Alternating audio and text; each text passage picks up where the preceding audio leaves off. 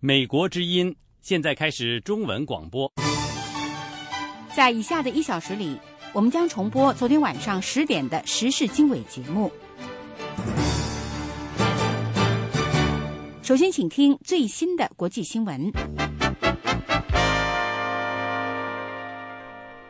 各位听众朋友早上好。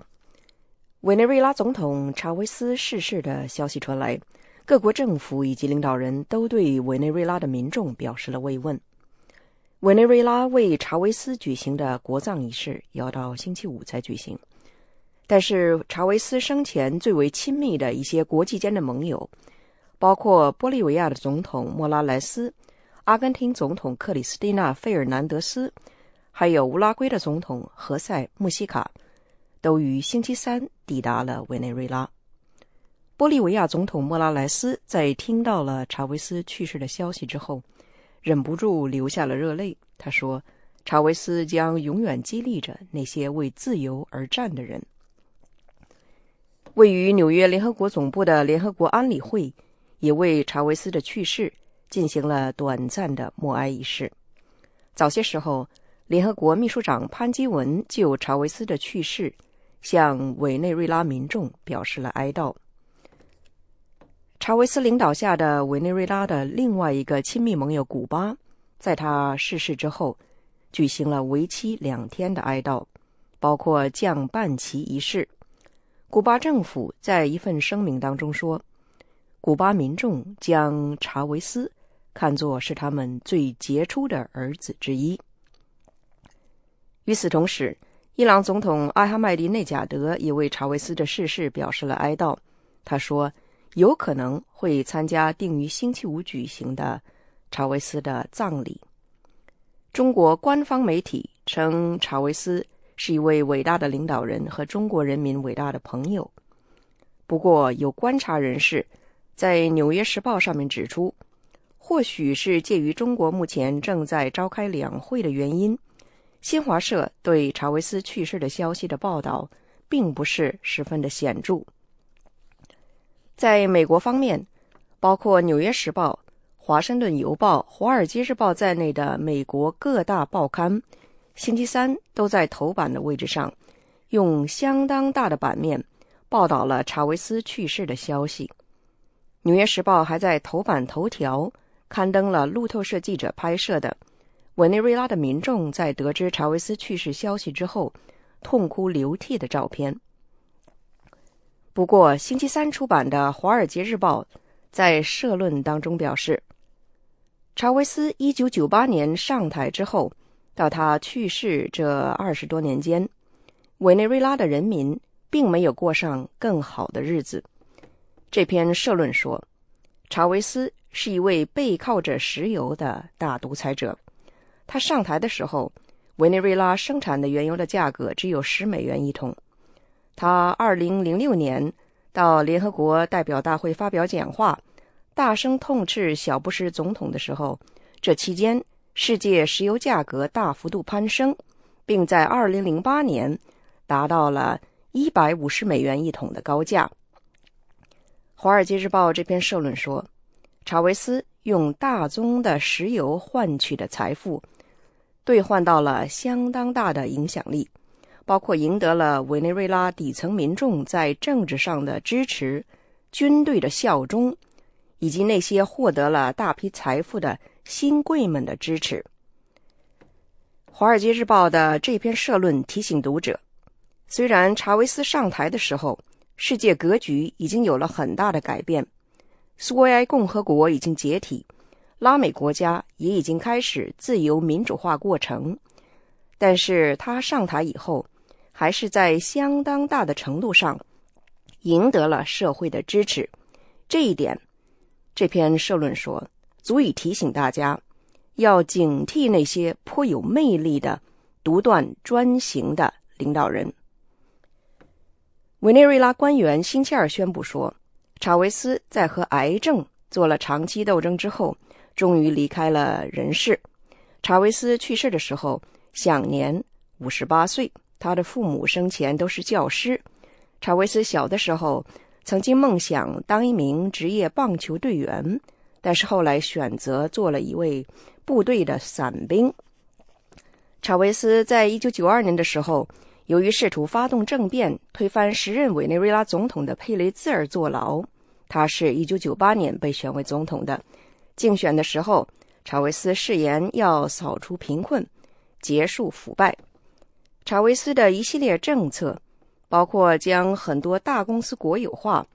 都引起了美国还有拉美许多国家的不满。查韦斯任上还同国际间有争议的一些领导人，包括古巴的卡斯特罗、伊朗的艾哈迈迪内贾德、利比亚的卡扎菲等等来往密切。反对派称查韦斯是一位大独裁者，但是很多处在委内瑞拉社会底层的民众则赞扬说，因为有了查韦斯，他们才能够买到廉价的食品，而且可以免费看病。另一方面，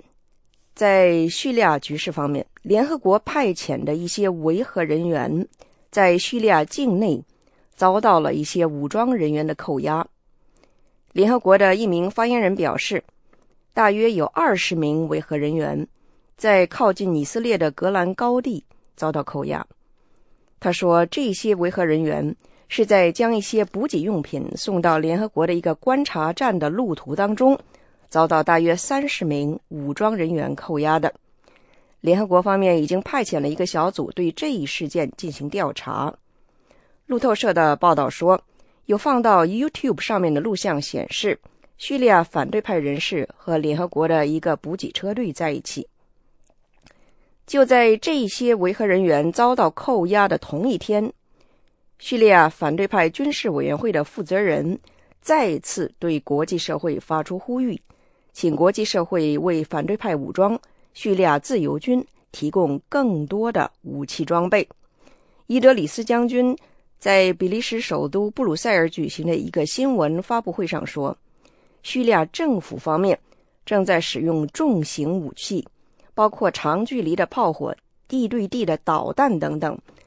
他继续说，非常清楚的，我们叙利亚自由军非常需要武器和弹药来制止叙利亚政府的屠杀行为，来保卫我们自己，保卫我们的人民。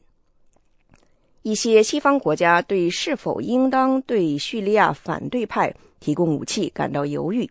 担心这些武器会落到极端分子以及和基地组织有关联的那些团伙手里。不过英国方面星期三表示，将要为叙利亚反对派提供更多的援助，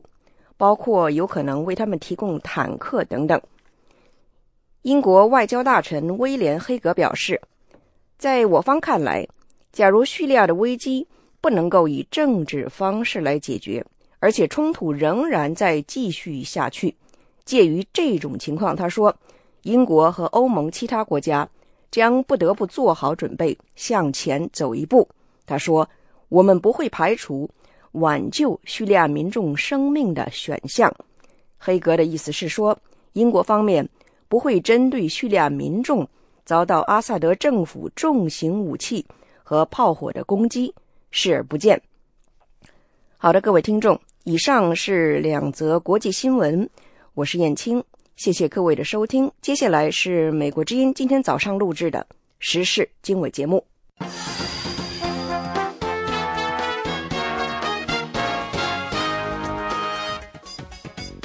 各位听众好，欢迎继续锁定收听美国之音的时事经纬，这里是美国首都华盛顿，我是节目主持人安华。现在的时间是北京时间二零一三年三月六号的晚上十点。那么这个时段的主要内容包括：朝鲜威胁呢将不再承认朝鲜停战协定，那么朝鲜半岛紧张局势呢、呃、在加剧。在这同时，中国和国际社会一道将通过联合国安理会制裁朝鲜。针对纷争不断的东海呢，美军太平洋司令洛克利尔上将表示，美国和日本有长期的盟友关系，而和中国呢也正在建立沟通渠道，希望能创造和平共荣的环境。另外我们看到呢，一百多位高龄的中国公民联名向在北京召开的人大政协两会发出公开信，呼吁支持即将全面接班担任国家主席和国家军委主席的习近平关于全面落实宪法的主张。以上内容欢迎收听。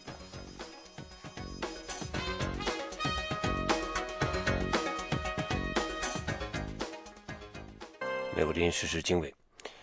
下面呢，我们来关注一条最新的报道。那么，朝鲜呢已经是威胁啊，不再准备不再承认朝鲜停战协定，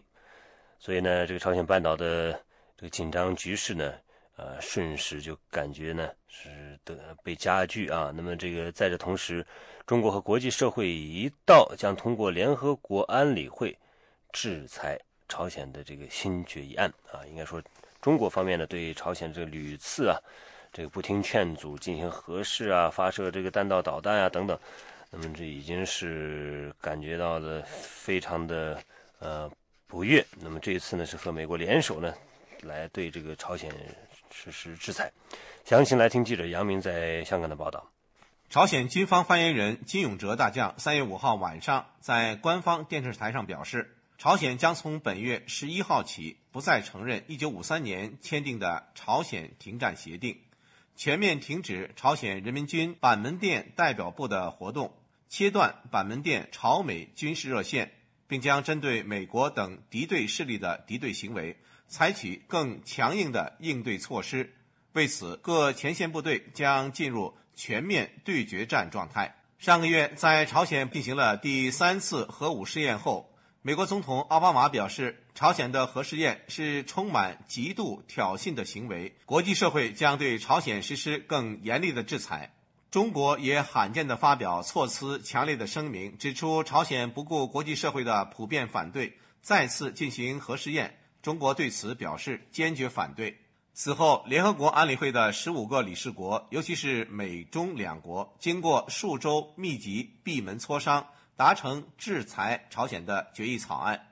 预计草案将包括强化联合国现有的对朝鲜的制裁，收紧对朝鲜的金融和货物限制，并将更多的朝鲜机构和个人列入制裁名单。同时，三月一号代号秃鹫的美韩军事演习登场。参加这次演习的韩国军队多达二十万人，美军也比以前增加，人数在一万。演习将持续到四月三十号，内容包括地面、空中、海上等特殊作战训练。此外，三月十一号，美韩还将开始关键决断的军演。中国外交学院战略与冲突管理中心主任苏浩教授说，朝鲜做出终止停战协定是一个重大的政策变化，是对美韩针对性极强、规模空前军事演习做出的强烈反应。在联合国进行讨论的这过程当中，朝鲜似乎也通过行动对联合国这种讨论呢做出一种牵制，可能也有它这么一个意图。至于这次这个行动来看，说主要还是因为美国的这么一个刺激所导致。台湾全球防务杂志总编施孝伟说，朝鲜对美韩军事演习一贯采取高调的回应，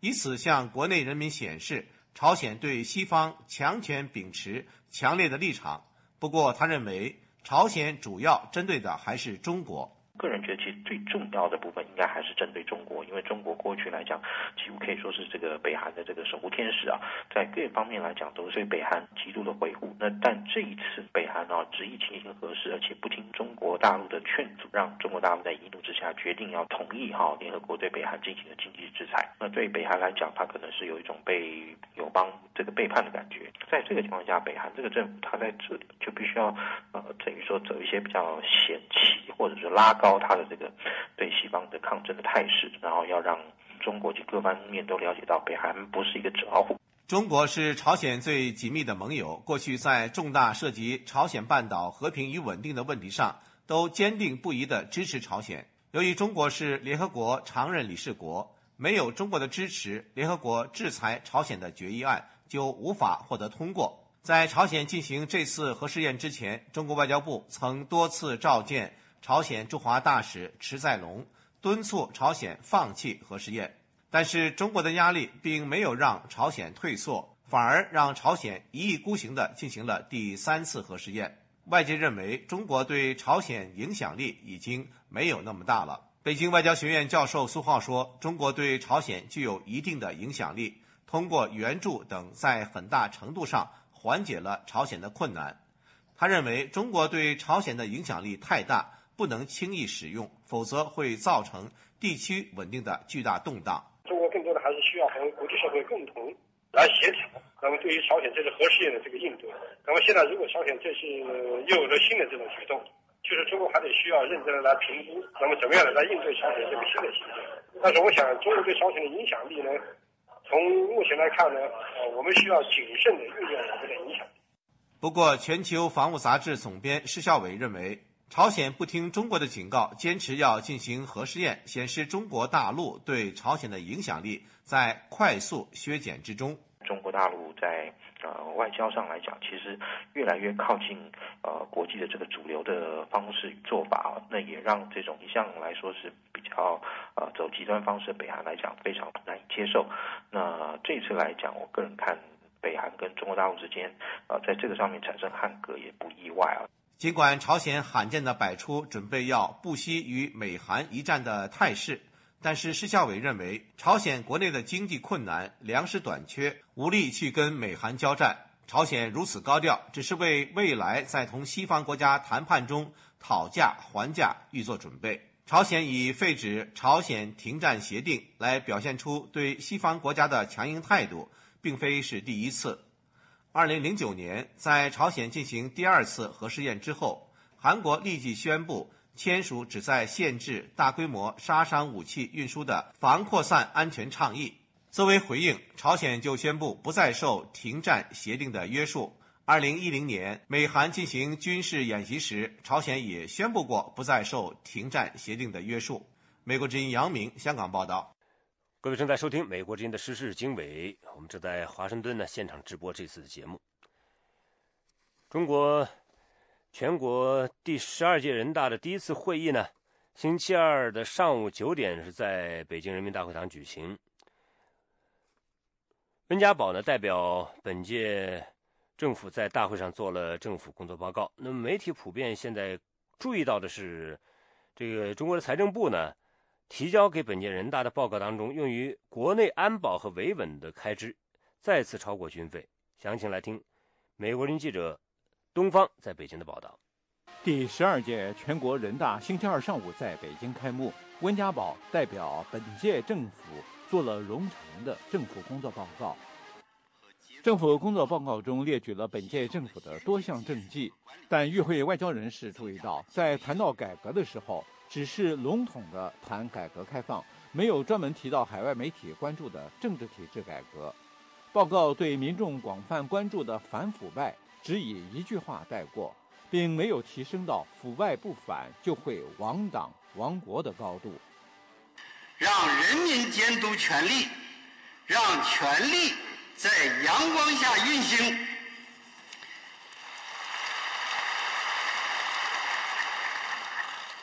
坚持反对腐败，加强廉政建设，从制度上改变权力过分集中而又得不到制约的状况，做到干部勤政、政府勤廉、政治清明。海外媒体普遍注意到，在开幕式上散发的有关财政部提交给全国人大的报告中，中国二零一三年的国防预算将增加至七千四百零六亿人民币，相当于一千一百七十九亿美元，比二零一二年增长了百分之十点七。中央和地方在全国公共安全、法院、监狱以及其他对内安全机构方面的维稳总开支将会增加百分之八点七，达到七千九百六十亿元人民币，约合一千二百三十五亿美元。中国用于对内维稳的经费再度超过军费开支。正如大多数北京分析人士所预料的那样，在星期天晚上举行的首场人大新闻发布会上，占据上一届人大新闻焦点的薄熙来的命运没有被提及。薄熙来目前被关押在一处没有公布的地点，等待着腐败、滥用权力和妨碍司法等罪名的指控。薄熙来案件何时审理、是否公审，成为北京外媒关注的焦点之一。温家宝用了一个多小时读完政府工作报告。最令人出乎意外的是，他读完报告之后没有立刻返回自己的座位，而是站在台上向台下三鞠躬，颇具谢幕意味。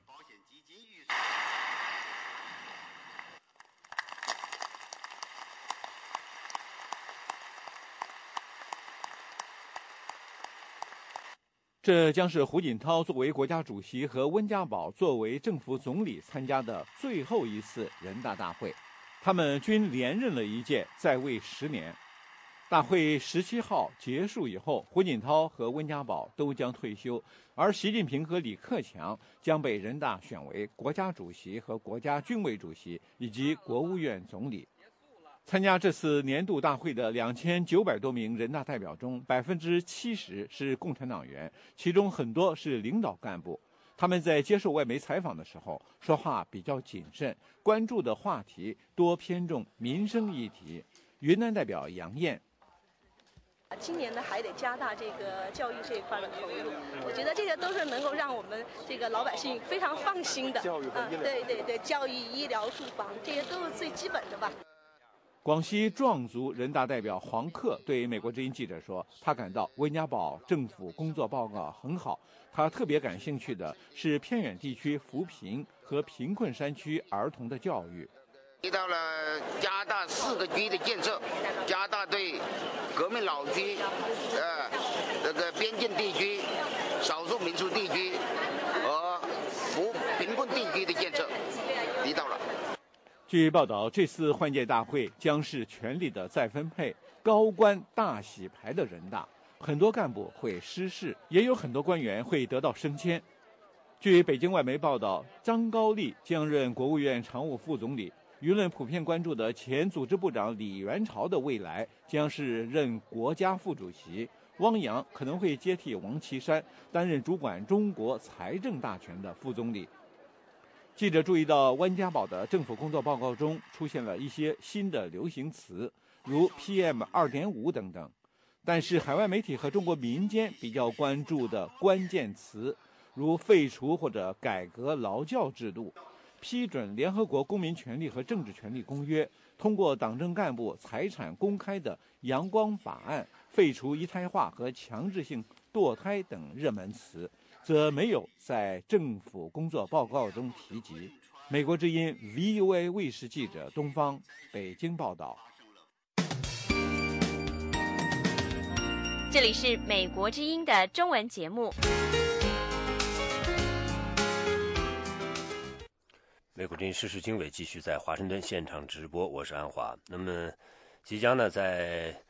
呃本届人大第一次会议上正式成为中国下一代国家领导人的习近平等人呢，最近高姿态呼吁反腐。那么中国未来的国家主席习近平说，如果不制止腐败之风，执政的共产党和中国政府就会垮台。那么他把反腐呢现在是作为中共宣传的一个中心内容。呃，那么有关详情我们来听记者的报道。朱瑞峰创建了揭露腐败问题的人民监督网，并于去年公布了重庆市官员雷正富以情妇的性爱录像。共产党禁止官员养情妇，雷正富的录像成了当政者贪污腐败、荒淫无度的象征。雷正富的录像在网上疯传之后，他被撤职，官方媒体也报道了这件事。说我们当前的中国呀，啊、呃，特别的官员特别腐败，他们有很大的权力不受监督。啊，所有的媒体都是党办的，都是他的喉舌，是不可以发出声音的。所以说，公民记者呀，我们可以依据宪法来做这些事情。所以说，我们中国需要我这样的公民记者。因为揭露丑闻，他有不少敌人。今年一月，重庆来的警察找到了他，要他交出手中的其他录像，并要说出录像的来源，否则就会逮捕他。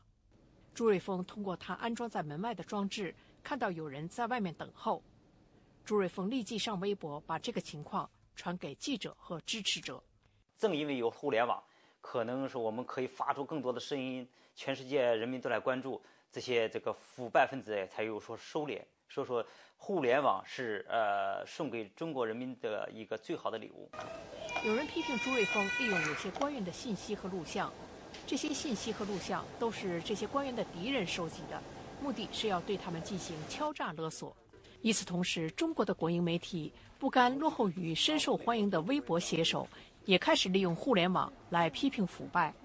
中共党报《人民日报》的网站人民网欢迎百姓在网上表达不满和建议，并打算把这些意见转交给国家领导人和人大代表。人民网二月十八日推出我有问题问总理之后，已经收到了一万五千条信息。网友可以同在这个留言板上，呃，对领导直接反映问题、反映诉求，包括一些腐败的线索，还有我们还有百姓的舆论监督的论坛，也都有这样的呃平台。所以通过这些呢，能呃加大对呃官员的这种监督的力度。虽然人民日报的报道内容受到严格控制，但是从人民网的微博上，我们可以看到有许多愤怒的网民鸣冤叫屈，要求伸张正义，很多都跟腐败有关。中国有五亿多网民，其中有近三亿人使用类似于推特的微博。虽然中国当局对政治敏感话题进行限制，但是中国都市年轻的中产阶级拥有智能手机和手提电脑，他们已经习惯从网上而不是从传统媒体寻找信息。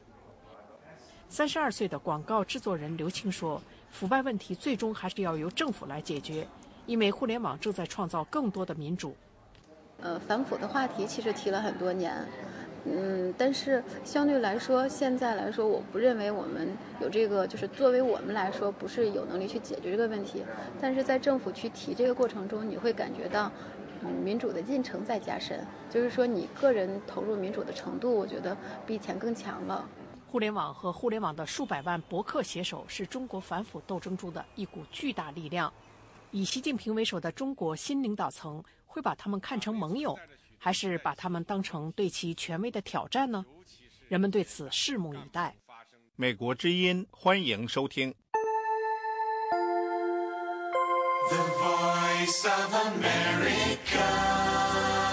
美国之音的时事经纬继续在华盛顿现场直播当中。嗯，接下来我们来关注一条消息。中国一位公民记者在网上揭发山西水利厅高官渎职和腐败之后呢，三月五号被北京一个派出所警察传唤和限制人身自由超过二十四小时，引发广泛关注。下面是记者海燕在香港的报道。中国前媒体人、山西公民记者李建军三月四日在长微博上曝光全国人大代表、山西水利厅厅长潘军锋，以及山西临汾水利系统官员在二月十五日导致上万人受灾疏散、数次列车停运的洪洞县曲亭水库溃坝事件中的黑幕。三月五日上午十点左右，在中国青年报朋友处的李建军被带到北新桥派出所接受传唤，直到三月六号中午十二点多才被放出来。李建军曾在山西晚报、成都商报担任记者多年。后因卷入成都商报龙灿有关复旦十八驴友被困黄山真相调查的事件等原因离开成都商报。李建军以公民记者身份在网上爆料多起山西官场丑闻，包括临汾纪委书记沈庆华年龄造假、原省公安厅副厅长苏浩私生子事件。李建军还在微博首发导致中央编译局局长伊俊清下台的女博士后常艳的长篇纪实文章。被传唤了近二十六个小时的李建军，星期三中午从派出所出来后，接受了美国之音记者的采访。李建军表示，警方传唤主要是有关他在网上揭露山西水利厅长、人大代表潘军锋的事情。他强调，作为公民，他有责任在网上揭露贪官，形成舆论压力，让有关部门查处。他说：“他们在派出所也问我，你为什么不向有关部门举报呢？我说中国就没有一个专门的反腐败机构，我向谁举报？而且无数实名举报者的遭遇和下场也告诉我，不能实名举报，那没用。通过网络，作为新闻工作者的职业和使命，就是通过我们公民的监督，把官员贪腐的揭露出来，形成那个舆论的压力。”让有关部门他不能再装睡，让他醒来，必须去查处。我这些年一直做的几个事都是这样做的。李建军表示，官方称崩塌的山西临汾洪洞县曲亭水库，一九五九年建库，水库老化，是为了推卸自己的责任，水库崩塌完全是人祸。他说，这个水库根本不像官方撒谎说的那样是年久失修，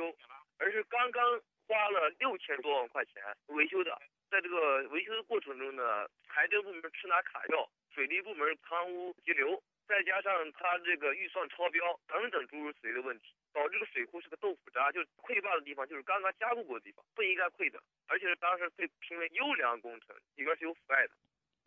李建军还说，在曲亭水库崩塌抢险中，也根本没有官方说的分管领导亲临一线指挥，二十七小时的全力救险。他说，他并不是像官方说的是二十七小时精心救援，没有那么回事儿。据我了解的情况，事故发生前两天，一个农民已经发现这个险情了，应该是在编的员工，就职正式职工有一百多人领工资，但这些人其实都不上班，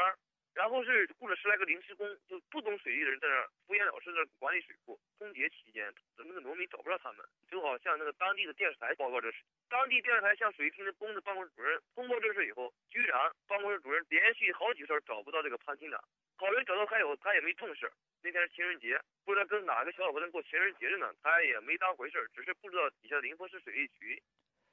李建军还说，山西水利厅长潘军峰今年一月为儿子办婚礼，收受水利工程包工头两千多万元人民币的彩礼。他说，儿子二零一三年一月二十七日在北京结婚，参加的人有五六百人，大部分是搞水利这帮包工头。为了拿工程呢，在他儿子结婚的时候，都到北京来给他上礼。他们吃饭的地方在香格里拉酒店，酒水除外，每个人吃饭标准一千七百八十八，总共花的餐费是二百七十多万，收礼收两千六百多。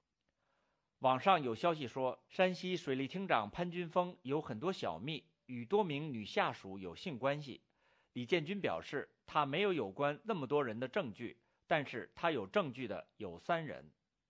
他说，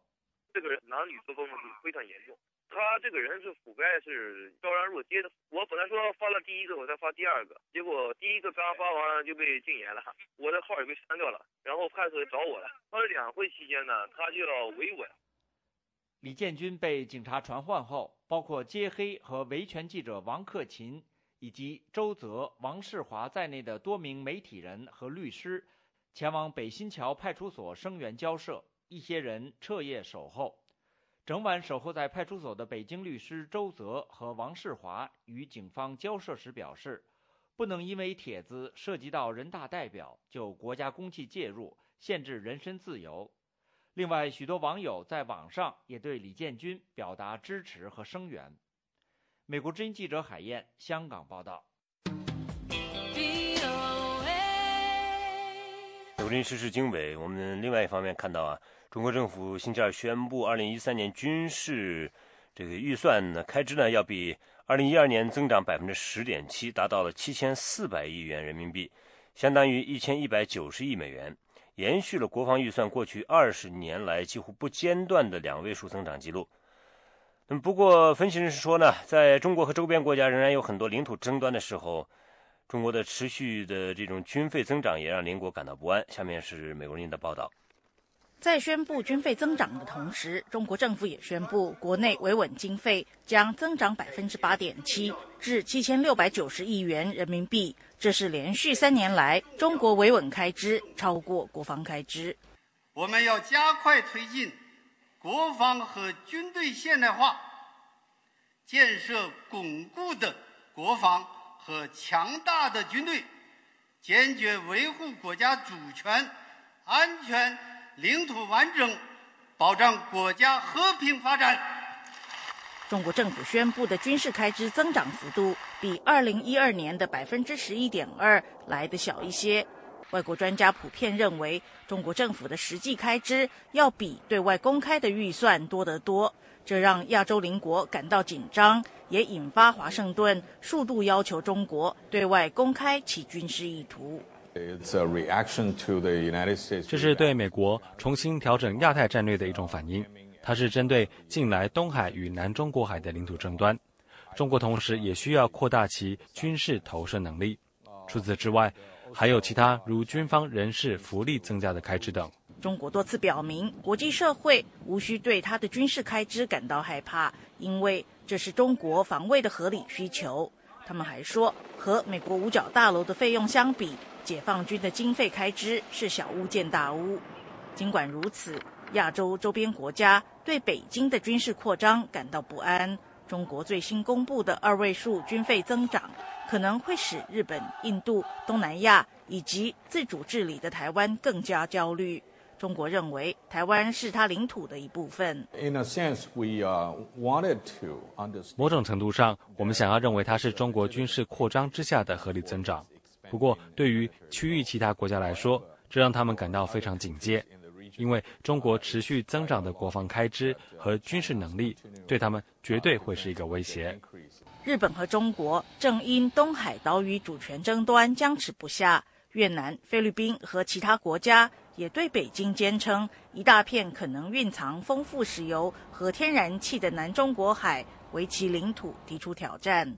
过去六个月来，中国与日本在东海的岛屿主权争端变得更为激烈。日本称这些无人居住岛屿为尖阁诸岛，中国称其为钓鱼岛。中国已公开展示新武器，包括二零一一年初一架逆踪战机的第一次试飞，以及航母下水等方式对外展现它的长期军事意图。不过，这两个新技术的发展还需要许多年的时间。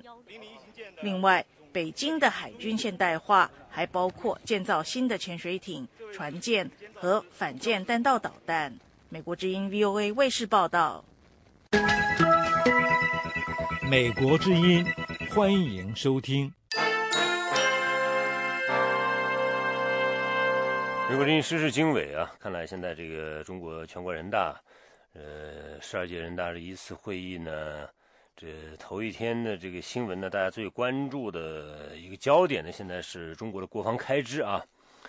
那么国防开支现在是继续呈现了两位数的增长，那么也就是今年是二零一三年是要比上一年度增加 百分之十点七。对此呢，有台湾的立委就担心台湾的安全受到威胁。台湾朝野立委共同希望中国大陆能够和周边国家和平相处。下面是特约记者张永泰的报道。中国总理温家宝在人大会议上发表任内最后一份政府工作报告时表示，二零一三年国防开支将增加 百分之十点七， 达到七千两百亿人民币。对此，台湾执政的国民党立委丁守中告诉美国之音，中国国防开支持续增长对于周边国家尤其是台湾将产生很大的疑虑。我们也希望就是大陆能够呃在对台湾这方面能够释出更多的善意啊，在沿岸的这些飞弹呢能够撤离，我相信这个对两岸关系进一步的发展呢会有呃更正面的帮助。丁守中委员还指出，事实上中国真正的国防开支是对外公布数字的两倍。因为许多国防开支都隐藏在其他的项目当中。在野的台联党立委许忠信对美国之音说，中国表示要和世界和平共处，不挑战现有的世界秩序，不称霸亚洲，可是却是说一套做一套。我们认为他这样是一个不负责任，而是要争夺全世界霸权的一种做法，所以我们认为中国应该要减少军费的支出，多去关心他们的贫穷地区的啊省份以及贫穷人民的生活，让他们能够有基本的生活条件。徐忠信委员也指出，中国的国防开支非常不透明，包括高科技武器、核武的研发以及网军等等支出都没有对外公布。台湾国防部二零一一年公布的国防白皮书指出，在国防开支方面，中国大陆和台湾之间相差了二十一倍。国民党立委丁守中认为，两岸和平的维持多半要靠双方的善意和良性互动、政治的协商、经贸的合作，而不是靠军备竞赛。台联党立委许忠信则表示，两岸的和平只是假象，台湾还是应该加强自我防卫的力量，因为无敌国外患者国恒亡。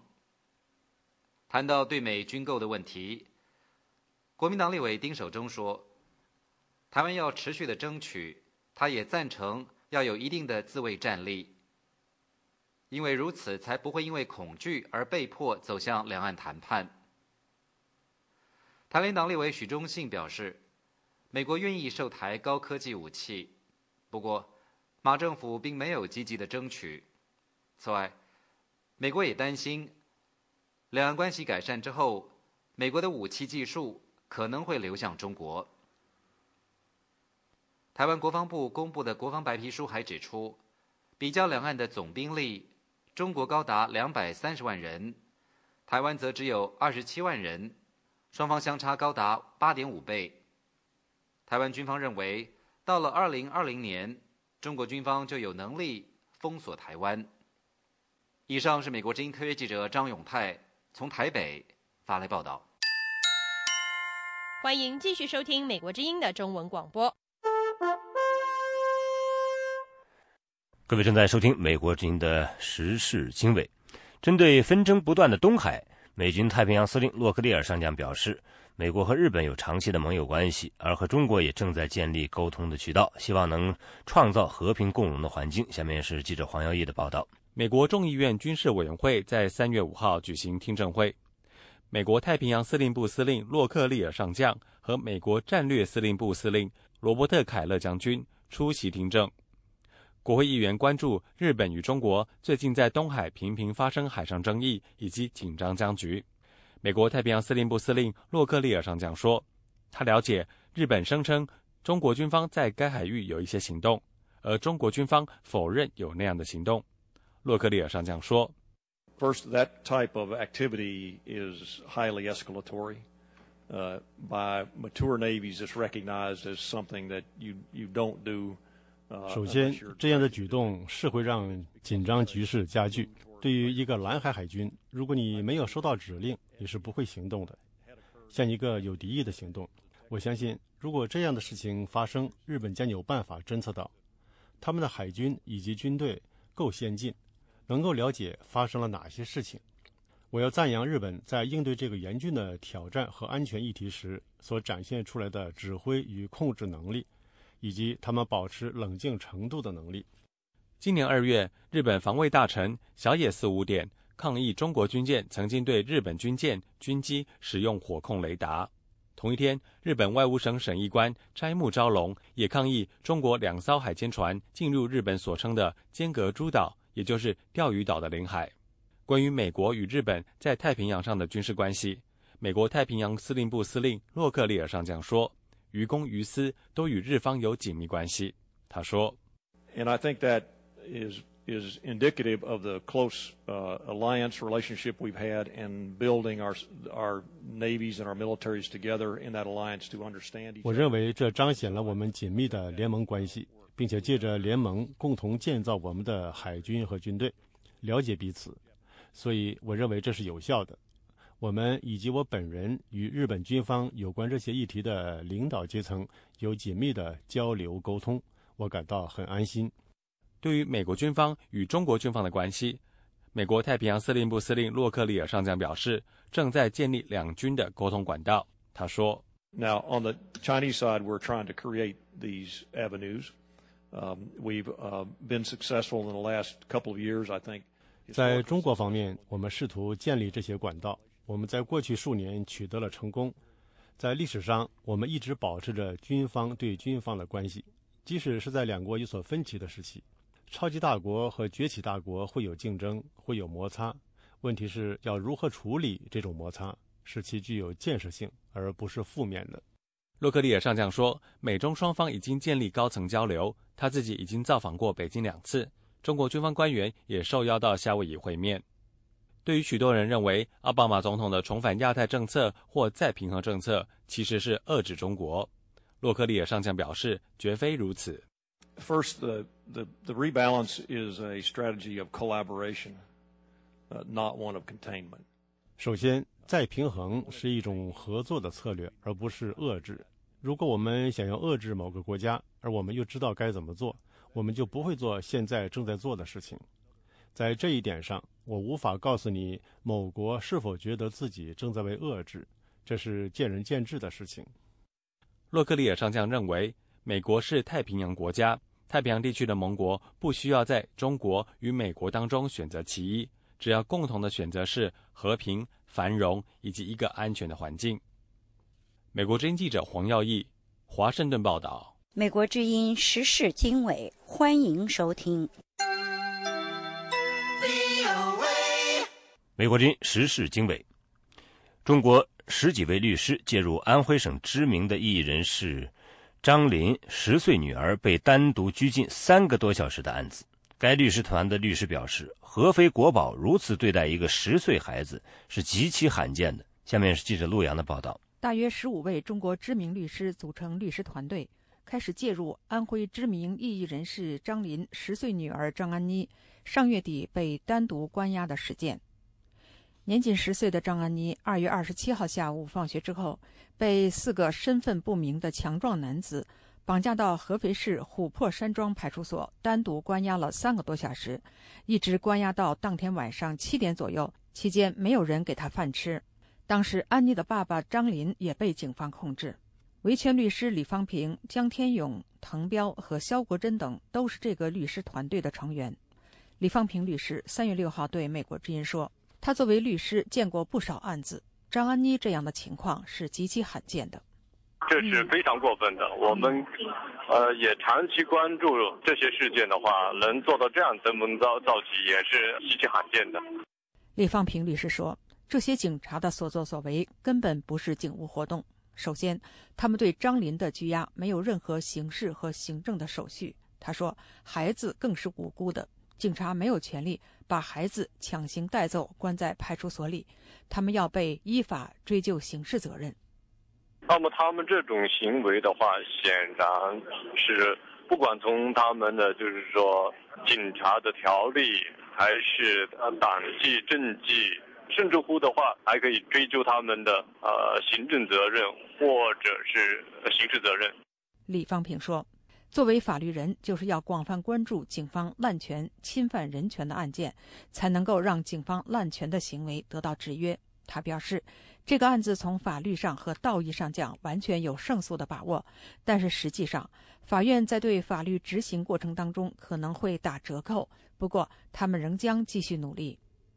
肖国珍律师稍早曾表示，合肥警方的做法至少侵犯了公民的人身自由、儿童的平等受教育权，同时对未成年人的身心健康造成伤害。张林同一天对美国之音说，合肥警方至今对绑架安妮讳莫如深。参与绑架安妮的便衣冒充市琥珀山庄派出所的警员，但是张林说，这些人就是安徽国宝。因为他们很擅长说谎，他们总是一会儿说自己是派出所的，一会儿说自己是街道的，街道的人不大可能去参与这种绑架，所以他的这个谎言是，我当时就觉得非常可疑，就一再要求他们出示证件。如果他要是真的警察，他就会很坦然地拿出自己的证件来，但是没有。张林说，这次行动的确有琥珀山庄派出所的一个叫姚刚的警察参与，是他把张林骗到了派出所，说要帮他办理暂住证，结果却非法拘禁了张林。张林一九七九年考入清华大学核物理专业，毕业后参加工作。一九八六年，张林辞去公职，宣传自由民主理念。从一九八九年到二零零九年期间，张林多次因为参加民主活动和发表相关文章被判劳教入狱。二零零九年八月出狱之后，张林也被多次失踪被核查。张林认为，是安徽国宝想把他驱逐回蚌埠，让他无辜的女儿受到牵连。美国之音陆洋，华盛顿报道。美国之音，欢迎收听。The Voice of America， 欢迎继续锁定收听美国之音时事经纬。我们接下来来关注的是查韦斯啊、呃、之死和啊、呃、委内瑞拉以及中国之间的关系。那委内瑞拉呢，是中国越来越重要的这个能源或者说是燃料的来源。那么查韦斯去世可能影响到两国的贸易和外交关系。那么就这个问题呢，我们来听记者桑特在北京发来的一篇报道。近年来，中国对自然资源的大量需求和委内瑞拉对贷款的迫切需要，使两国的关系拉近。中国外交部发言人华春莹对查韦斯的去世表示哀悼。中国同这位直言不讳的社会主义领导人建立了密切的关系，并且是委内瑞拉第二大贸易伙伴。中国还是委内瑞拉政府唯一也是最大的外国融资来源。委内瑞拉则每天向中国出口五十万桶石油，并且表示要在二零一五年之前把向中国的石油出口量增加一倍。马特·福尔臣是卡内基清华全球政策研究中心的学者，他说，中国建立关系的对象基本上只是这位强势的领导人，现在这个人不在了，一切也都随着打乱了。福尔臣还说，国营的中国开发银行向许多国家提供信贷额度，在委内瑞拉也是中国投资的领跑者。委内瑞拉用石油偿还中国的三百六十亿美元贷款，因此成为中国的第四大石油供应国，仅次于沙特、安哥拉和俄罗斯。福尔臣说，中国开发银行抓住了机遇。他说，我认为由于多种原因，中国开发银行基本上出于若干原因一头扎进了委内瑞拉，并没有什么政治动机，但是后来很高兴看到查韦斯对他打开大门。查韦斯之后的委内瑞拉领导人可以改变以贷款换石油的交易，这样做对两国都会有影响。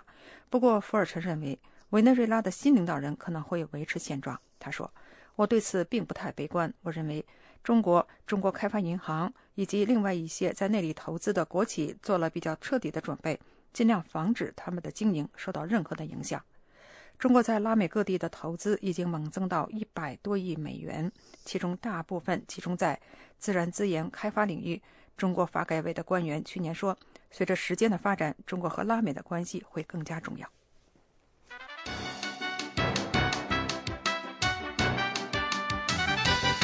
这是美国之音的中文广播。各位正在收听美国之音的时事经纬，这里是美国首都华盛顿。一百多位高龄的中国公民联名向在北京召开的人大政协两会发出公开信，呼吁支持即将全面接班担任国家主席和国家军委主席的习近平呢关于全面落实宪法的主张。下面是美国人记者叶冰的报道。由一百二十八位经历中共建政后历次政治运动的老人联名发给两会的公开信，引用遭到封杀的刊物《炎黄春秋》今年第一期的话，表示关于中国政治体制改革的共识就是中华人民共和国宪法，认为虽然现行的中国宪法并非十全十美，但只要把它落到实处，中国政治体制改革就会前进一大步。公开信表示，相信空谈误国实干兴邦的习近平总书记能履行他的恪守宪法精神的讲话。从他一贯的行事风格看，他不是说说而已，更不会是骗取老百姓好感。公开信发起人之一在北京的作家铁流对美国之音表示，中共建政六十三年来，历届领导人都蔑视宪法，践踏宪法，希望习近平能走一条新路。他说，尽管这个宪法有很多不就之处啊，还写上中华人民在中国共产领导下呀，这都写上，应该说叫嗯专政情味比较浓，但是呢，它毕竟呢还反映了这个其他方面，比如言论自由啊，是吧？结社结会自由啊，对这个人民不能这个对他这个个人尊严呐进行侵犯呐、啊，那不是那个条文上不是我们都列举出很多条款嘛？但是这部宪法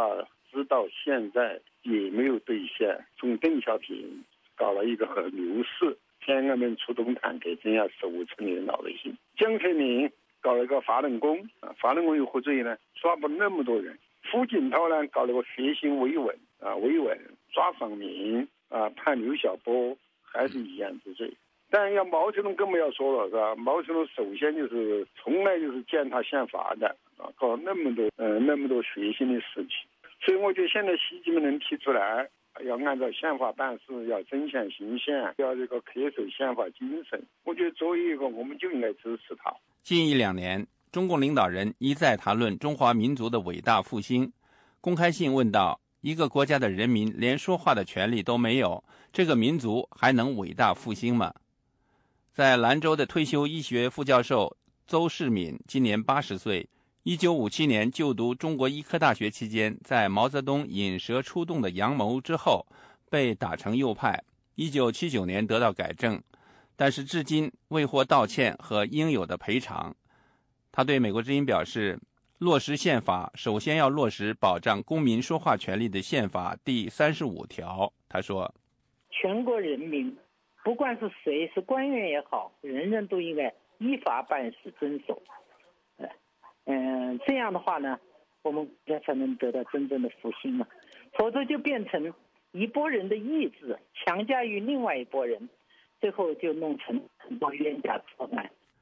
当年同样被打成右派的铁流表示，年初发生在广州的南方周末新年献词事件反映出中国共产党内负责宣传的保守势力对习近平提出的尊宪主张进行抵制。他说，兰州虽然不外乎就写个中国梦宪政梦，但是这个宣传口呢就只提中国梦不提宪政梦。其实宪政梦就是宪法，对象宪法，我认为这个就一步一步走向宪政啊，是这么一个问题。所以现在这个回头学者呢，好像是啊，就认为就不应该能做掉，就不太支持这个事情，包括党内。我知道反对最厉害就刘玉山，听说这个新闻界的朋友讲，刘玉山下了封口令，就任何的这个报纸啊，不准提宪政宪法，违者就要彻查。现在刘玉山权力大得不得了。铁流表示，由此看来，中共党内在尊宪、违宪、行宪、实行民主法治的问题上存在着激烈斗争。他说，所以中国现在这个看党内这个斗争呢，还是很厉害的，就是一个是走民主啊，以习近平为首的就推动中国的民主法治，一个以刘山为首的抵抗习近平，就这么一个事情。这就是我的看法。铁流等一百二十八名饱经风霜的公民在公开信中还表示，中国俗话说君无戏言，相信习近平总书记在位十年不会有戏言。公开信指出，只有中共带头尊宪、行宪、违宪，才能化解社会各种矛盾，才能有效地遏制官吏腐败与不作为的恶劣作风，才能取信于民，做到司法的公平公正。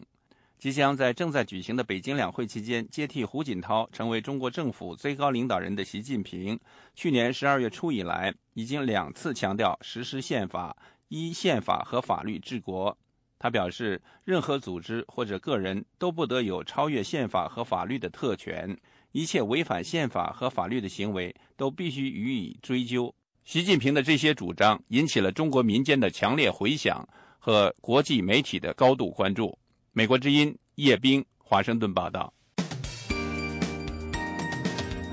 这里是美国之音的中文节目。各位正在收听美国之音时事经纬。在前苏共独裁者斯大林去世六十年之际呢，人权组织推出了新版本的在斯大林大清洗中遭处决的人的名单。俄罗斯著名政治人物呼吁为当年红色恐怖的受害者提供赔偿，但是俄罗斯共产党呼吁普京政权应该学习斯大林。下面是特约记者白桦在莫斯科的报道。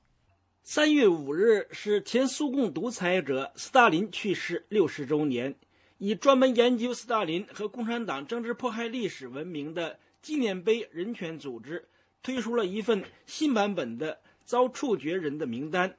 这份由俄罗斯国家社会和政治历史档案馆、总统档案馆以及民主派政党亚布鲁集团协助编辑推出的名单，以光碟的形式出版，其中包含了大约四千五百名在斯大林大清洗中遭到处决的人的姓名、一些人的生平简历和相关的照片。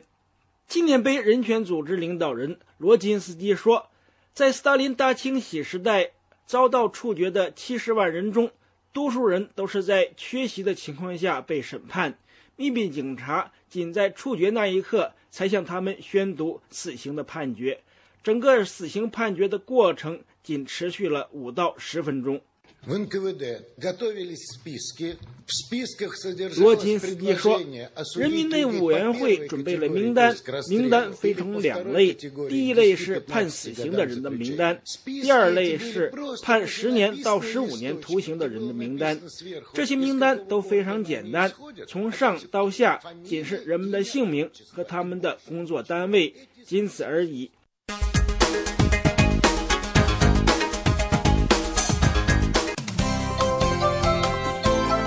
以上是这一小时的国际新闻。您如果需要获取更多的信息，请访问美国之音网站 double-u double-u double-u点 v o a chinese点 com。